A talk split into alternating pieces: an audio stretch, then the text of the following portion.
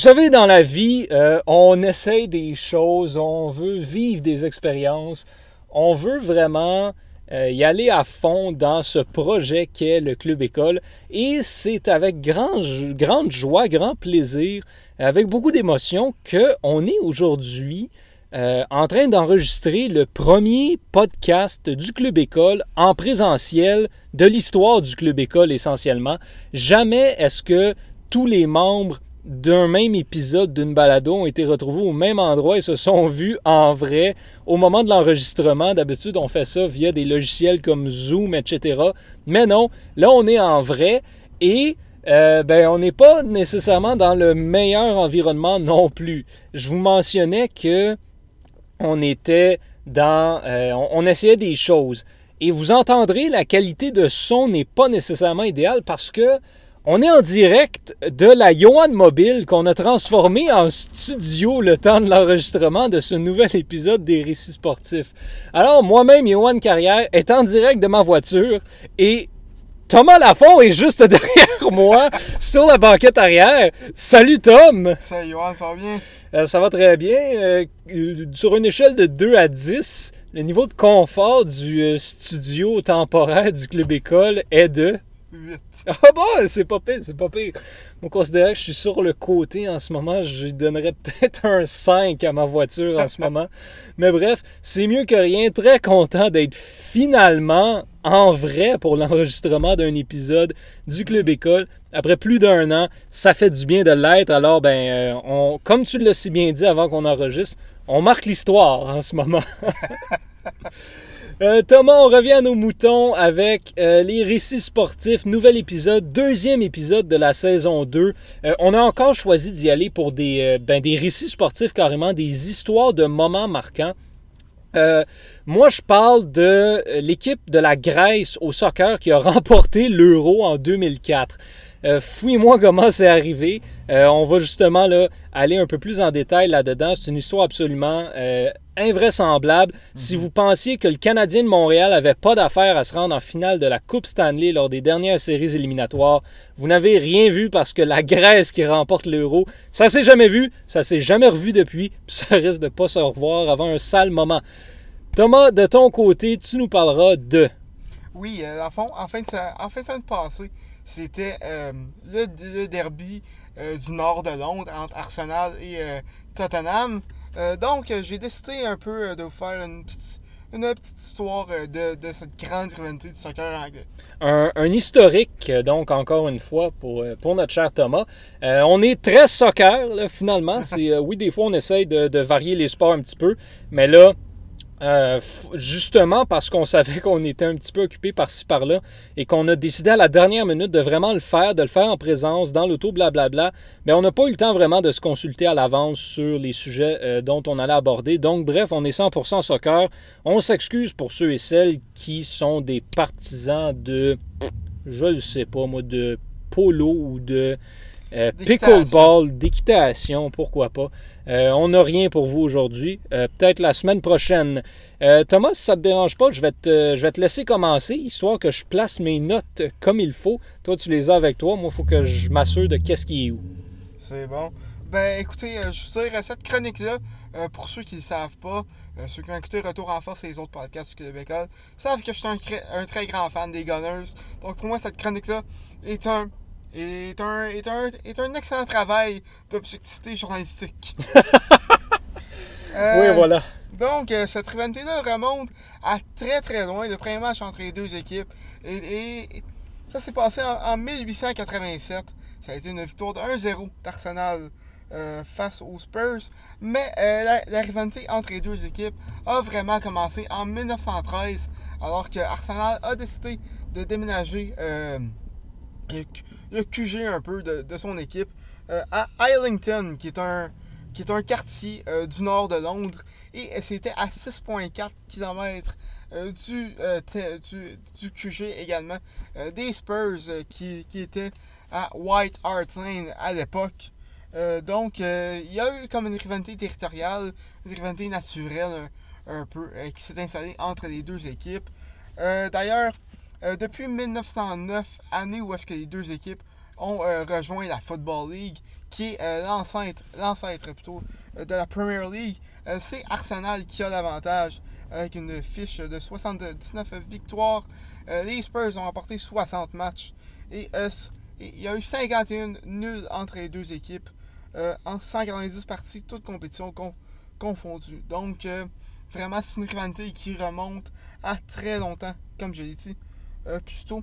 C'est Harry Kane qui est le marqueur le plus prolifique dans cette rivalité-là, avec 11 buts. Emmanuel Adebayor et Bobby Smith suivent avec 10 buts. Et quand je parle de Bobby Smith, je ne parle pas de l'ancien numéro 15 du Canadien, juste pour préciser. donc, cette rivalité-là a commencé avec quelques matchs assez violents pendant la Première Guerre mondiale, à, l'époque, dans les années 1910. C'était très vicieux, le soccer. mais elle a connu un autre chapitre en 1920, alors que les deux équipes étaient en, deuxième division.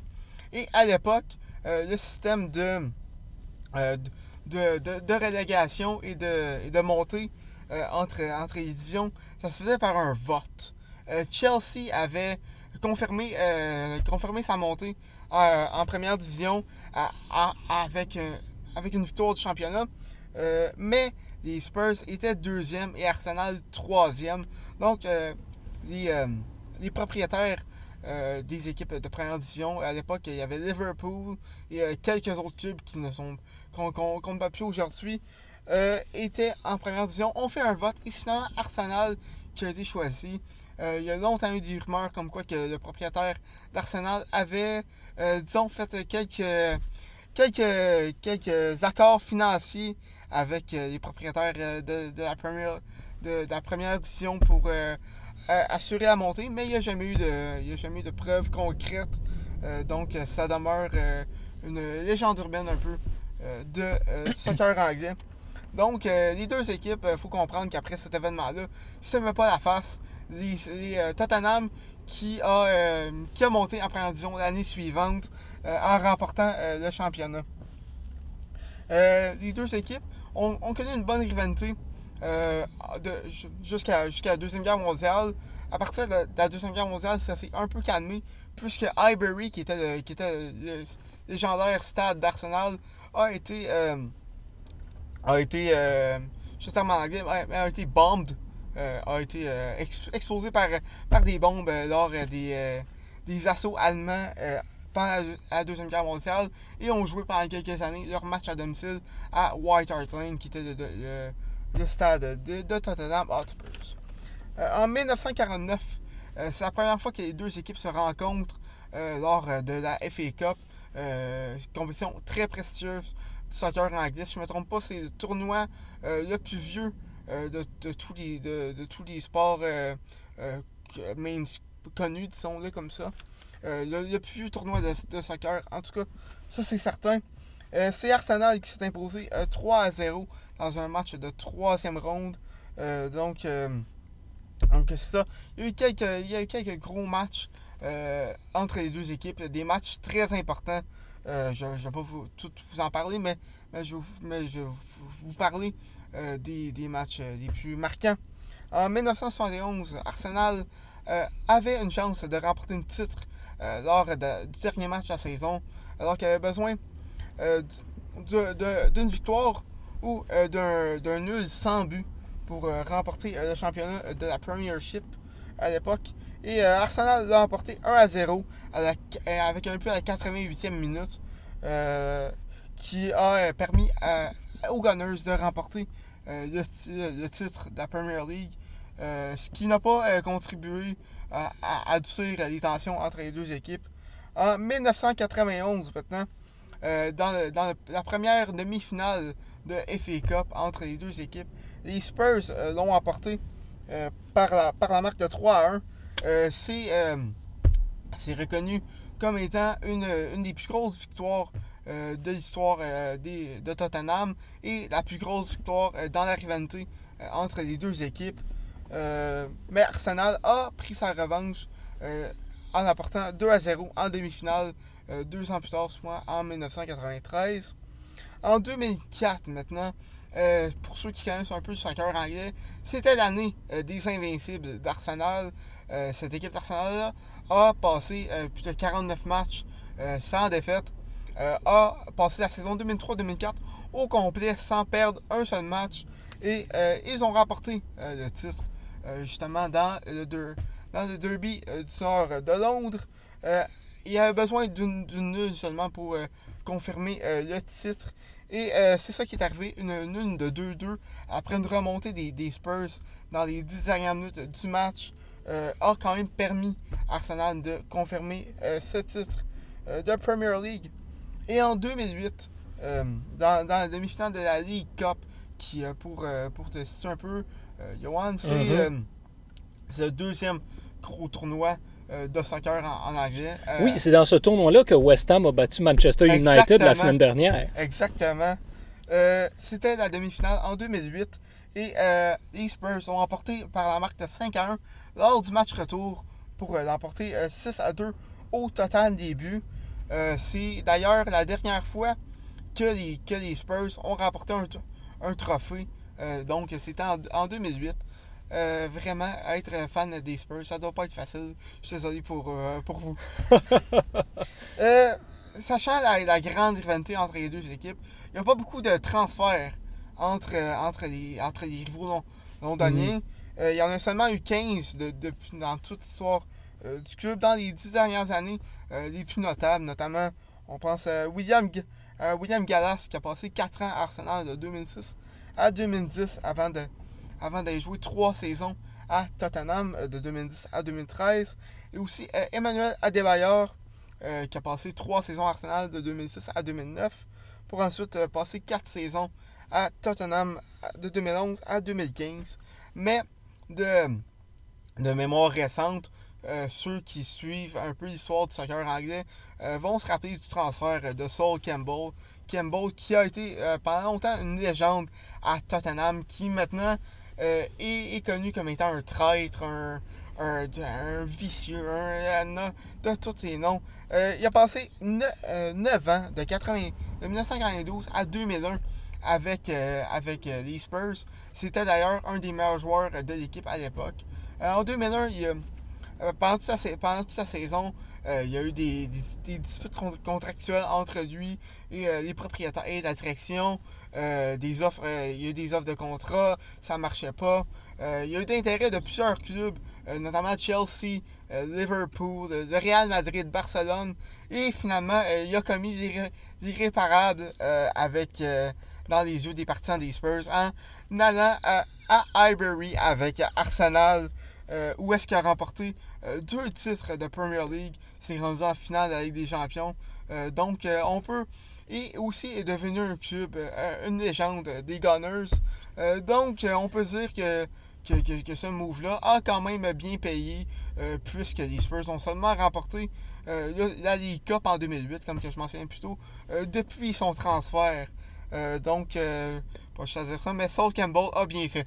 C'est drôle parce que de, plus, tu, plus tu en parles, plus je suis en mesure de faire de parallèles avec l'histoire de John Tavares quand il avait quitté les Highlanders de New York. Bon, là, c'est sûr qu'il n'a pas été euh, directement chez les grands rivaux des Highlanders, mhm. mais euh, a été longtemps avec la même équipe, a été le meilleur joueur de l'équipe pendant longtemps, a amené beaucoup de succès à cette franchise-là pour finalement s'en aller et passer de, du joueur le plus apprécié au joueur le plus détesté par une base partisane. Euh, c'est un parallèle intéressant. Par contre, Campbell a beaucoup plus de succès, euh, a eu beaucoup plus de succès avec sa nouvelle ah, équipe ben là. que Tavares, mais bon, effectivement. c'est pas une chronique de hockey. Non, non, non. Euh, donc, donc c'est ça, une, une rivalité avec beaucoup d'histoires qui continue encore aujourd'hui, notamment avec, une belle victoire dimanche d'Arsenal 3-1 face aux Spurs.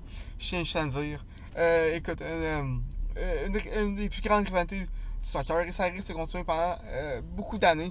Euh, les, deux équipes qui, sont euh, parmi, les, parmi les, grands clubs de la Premier League. Mais c'est justement, je veux, euh, je veux t'entendre là-dessus. Tu la classes où cette rivalité-là? Oui, au niveau de la Premier League, mais aussi au niveau du, soccer et du sport en général. Tu, tu dirais que c'est une des grandes, grandes rivalités. Tu, tu la mets où à peu près, là, si tu avais un genre de classement à faire dans les grandes rivalités du sport? Écoute, je dirais que tu me, que tu me prends de cours avec cette, cette question-là. Ça est une très bonne. Haha, un vrai journaliste. euh, écoute, euh, personnellement, les, les, rivalités du soccer européen, je me connais plus ou moins. Euh, mais je dirais, en Premier League, c'est facilement top 3 des rivalités. Mhm. Bon, ben c'est surtout ça qu'on veut savoir. Là, donc, au, au, niveau de la Premier League comme telle, est-ce que ces équipes-là saissent vraiment ou il y a beaucoup d'équipes qui saissent plus? J'en conclus que sont, ils ont une moyenne au bâton assez élevée. Oui, ben pas mal tous les clubs londoniens saissent à face. bon, ben voilà, c'est ça. Mais euh, il n'y en a pas beaucoup autant qu'Arsenal et euh, Tottenham. Non, et j'imagine aussi que vient une certaine part euh, du succès historique des clubs aussi là-dedans. Mhm. Tu as beau avoir des équipes euh, d'une même région qui ne s'aiment pas, mais à un moment donné, si tu en as une qui est première de la Ligue à chaque année et l'autre qui est dernière, ben il n'y a pas de rivalité à avoir là. C'est ça. Je, je, comprends, je vois. Ben merci pour ce, pour ce petit historique, ma foi, ma foi très intéressant. Euh, comme, euh, comme certains d'entre vous le savent peut-être, euh, je m'intéresse de plus en plus à cette ligue-là. Donc, c'est le fun d'avoir un point de vue historique sur certaines des grandes rivalités parce que j'avais vu justement une publication Instagram parce que, ben, justement, comme tu l'as mentionné, Arsenal et Tottenham se sont affrontés dans la dernière semaine. Et j'avais vu une publication Instagram justement qui mettait la table où il présentait quelques statistiques historiques de ces deux équipes-là. J'avais vu notamment que Harry Kane était le meilleur buteur de cette, de ces affrontements-là. Euh, on reste dans le soccer. Comme je vous l'ai mentionné, je vous parle de l'Euro 2004 et plus précisément de l'équipe qui l'a remporté, c'est-à-dire la Grèce. Euh, L'Euro 2004 était euh, disputé. On va encore une fois tester les connaissances de sport de Thomas. Où était disputé l'Euro 2004 Au Portugal. Au Portugal, effectivement. Et qui était l'équipe championne en titre? Euh, la France. La France, effectivement. retenez ça, c'est bien important. Donc, euh, avant de mettre en contexte, euh, pour mettre en contexte, en fait, plutôt, la Grèce était la deuxième équipe la moins favorite pour l'emporter. Les, les gageurs étaient de 150 contre 1 pour une victoire euh, de la Grèce. Il y a seulement la Bulgarie qui était considérée par euh, les, parieurs, euh, les, amateurs, etc., comme ayant moins de chances de remporter le tournoi. La Grèce qui arrivait donc avec les deuxièmes pires odds pour remporter l'euro et ben, finalement été remporter la victoire avec un alignement qui ben avait pas nécessairement de grosses superstars. Je m'y connais pas particulièrement en soccer anglais, mais je crois que la Ligue de Grèce n'est pas la ligue avec le niveau le plus élevé. Non, effectivement. Bon, alors quand on regarde ça, ben, tu sais, pas mal tout le monde dans cette équipe-là jouait en Grèce. Tu avais trois joueurs en Italie, un au Portugal, un en Espagne. Euh, tu avais un joueur, en fait, dans la Premier League. Euh, c'était euh, Nikos Dabizas. Je vais vraiment essayer de ne pas avoir à prononcer les noms des joueurs grecs lors de ce récit-là parce que ça va mal virer. Bref, c'était ce joueur qui euh, jouait avec Leicester City euh, à l'époque. Et euh, c'était le seul, en fait, qui jouait dans une ligue de, haut niveau.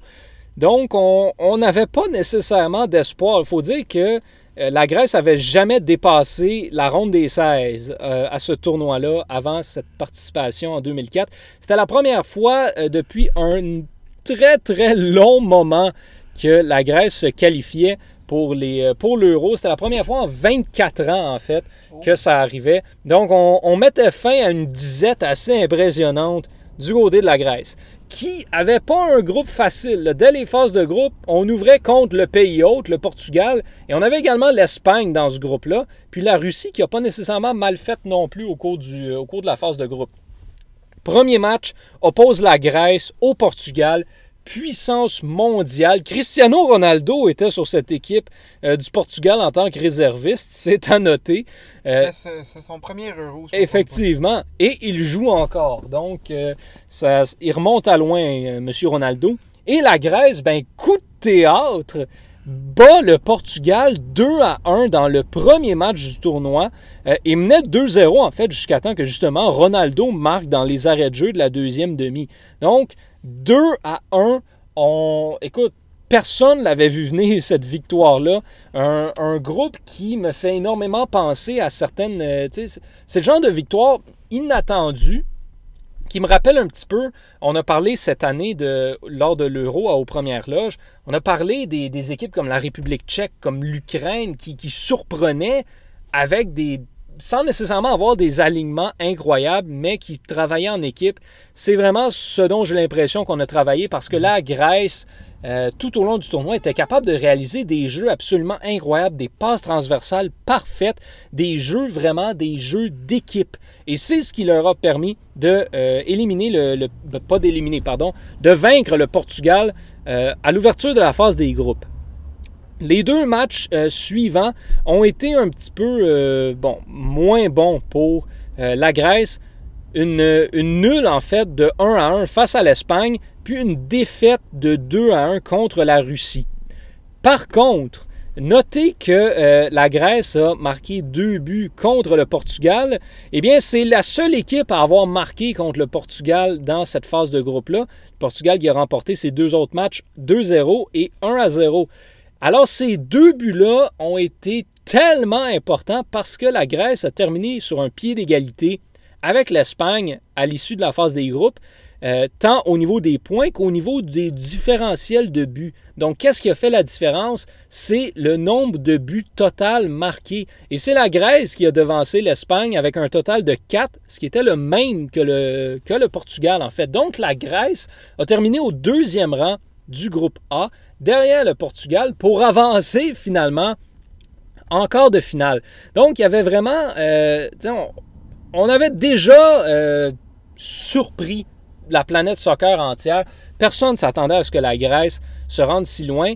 Et on a continué de causer la surprise. Encore de finale, la Grèce affronte la France, championne en titre et invaincue lors des phases de groupe, et réussit d'une manière absolument sensationnelle, encore une fois, à l'emporter dans une victoire absolument inattendue, une victoire d'équipe, encore une fois, euh, des jeux parfaits qui ont permis à la Grèce euh, de défaire la France 1 à 0.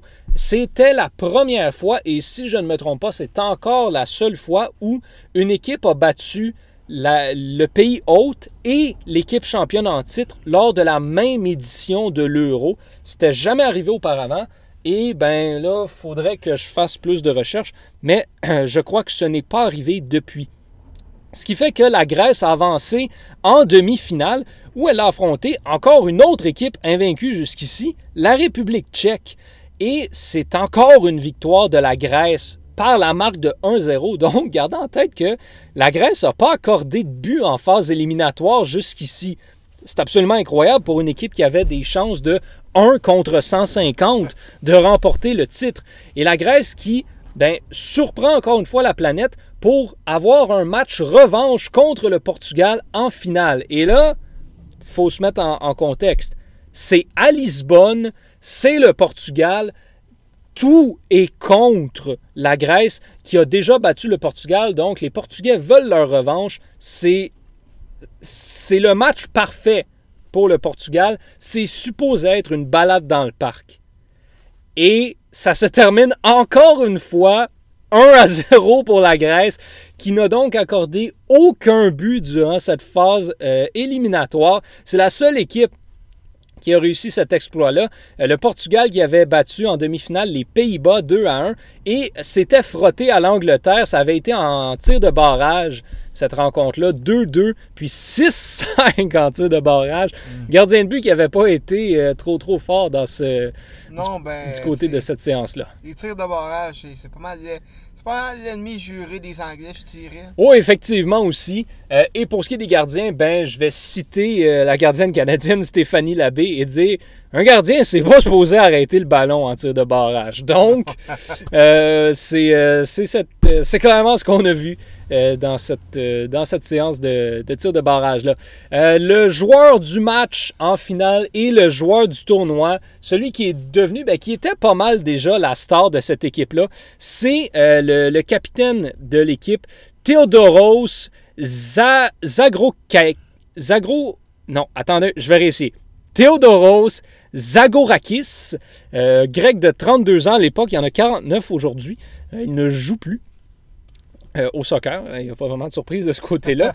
lui avait déjà passé également par Leicester City, avait déjà passé par des plus gros clubs, mais s'en venait en fin de carrière. a, pris sa retraite en 2007 de ce côté-là. A également été sur l'équipe nationale de Grèce de 1994 à 2007. Il a été nommé, et ça, c'est ce qui était intéressant, c'est pour démontrer à quel point c'était une présence qui était tant importante dans le vestiaire, mais sur le terrain également, pour cette équipe-là, qui, on dit, jouait vraiment comme une unité. Il n'a marqué aucun but durant ce tournoi-là.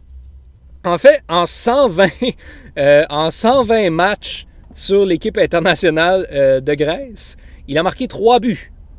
C'était donc pas un gros marqueur de but, hein. mais c'était un joueur tellement intelligent qui était capable de euh, passer le ballon et c'est vraiment ce qui a fait la différence parce qu'il a eu des passes décisives durant la phase éliminatoire où ben, justement la Grèce s'en est tirée 1-0 lors des trois rencontres. Donc, euh, une, victoire absolument inattendue pour l'équipe de Grèce qui s'est qualifiée euh, par le fait même pour, pour l'autre championnat de 2005 de l'année suivante qui euh, était la, Coupe des, Confédérations, en fait, la Confederations Cup. Euh, et ben là, ben, la lune de miel s'est arrêtée. Euh, la Grèce n'était même pas supposée passer le premier tour, passer la phase de groupe en fait de l'euro. Et on a vu pourquoi. Ça a été une sortie assez expéditive pour la, Grèce lors de, ce championnat-là, qui a perdu 3-0 contre le Brésil, 1-0 face au Japon, avant de finir avec une nulle contre le Mexique pour euh, ben, ne marquer aucun but, ne gagner aucun match, bref, ne rien faire et se faire sortir directement dès la phase de groupe. Et, euh, depuis, ben, la Grèce n'a rien fait sur la scène internationale, carrément. Euh, il a c'est le highlight en fait de la vie de cette équipe-là. Euh, l'équipe de Grèce qui a été nommée d'ailleurs cette année-là au, euh, Laureus Awards, euh, équipe sportive de l'année. C'est un, un fait à noter. Ils ont vraiment pris la planète soccer et la planète sport par surprise. Et euh, on gage que c'est un moment qui est encore gravé dans la mémoire de beaucoup de Grecs, non seulement les joueurs, mais également les partisans, partisanes. Euh, ils ont reçu des médailles, ces joueurs-là, de la part du président de la Grèce à l'époque et tout. Ils ont reçu à peu près tous les honneurs possibles parce qu'ils ont battu le Portugal deux fois chez eux. Oui, puis en plus, pour tourner le fer dans la pied, euh, ça aurait été parfait pour le Portugal de remporter cet euro-là, puisque le FC Porto, qui est aussi une belle histoire qui pourrait raconter, mhm. a remporté la Ligue des Champions cette, année-là avec José Mourinho comme, euh, comme euh, coach. Euh, juste, ça de même. Donc, ça aurait été vraiment l'euro parfait pour que tout aille bien pour, pour le Portugal. It wasn't meant to be. Exactement. La Grèce, mesdames et messieurs, la Grèce. Gageons qu'avec mon amour pour l'Ukraine et la Macédoine du Nord, j'aurais probablement miser à 150 contre 1 sur la Grèce comme un clown. Bref. Je suis sûr euh, que tu à la Bulgarie quand même. Ah, peut-être, je sais pas. il, aurait fallu voir à ce moment-là. Euh, bref, euh, Thomas, merci beaucoup. Ben, ça fait plaisir. Écoute, c'est pas si pire que ça, je pense, enregistré dans la voiture finalement. Si les Blue Jays de Toronto se rendent en séries éliminatoires, c'est sûr et certain qu'on s'en va à Toronto. J'ai le goût de dire qu'on va mettre le micro en plein milieu de l'auto qu'on va enregistrer la dixième manche sur la route vers Toronto. Ça, m'inspire. On va faire ça plus souvent. Je vais acheter des coussins et tout le kit. On va faire un vrai studio dans ma voiture. Euh, bref, messieurs, dames, euh, trêve de niaiserie. On se reparle la semaine prochaine pour un nouvel épisode des Récits sportifs. Au nom de toute l'équipe, je suis Johan Carrière. Portez-vous bien et à très bientôt, messieurs, dames.